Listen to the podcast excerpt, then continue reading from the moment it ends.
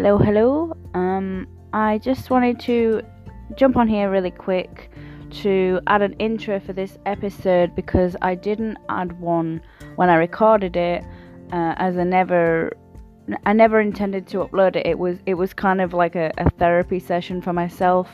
Um, so there was, there was no intro, outro to the episode. Um, but after speaking with my partner, I decided to um, I decided to go ahead and upload it anyway uh, because he said that it might be helpful to people going through the same sort of thing. So yeah, this is basically the first episode of I'm Not Done Yet, uh, and it's it's not it's not an easy one. It's it's a hard one. Uh, there's a there's mention of hospitals, uh, death, cancer, things like that. So it's just a trigger warning. If anybody's affected by those kinds of things, just take caution when listening. Um, but yeah, enjoy the episode.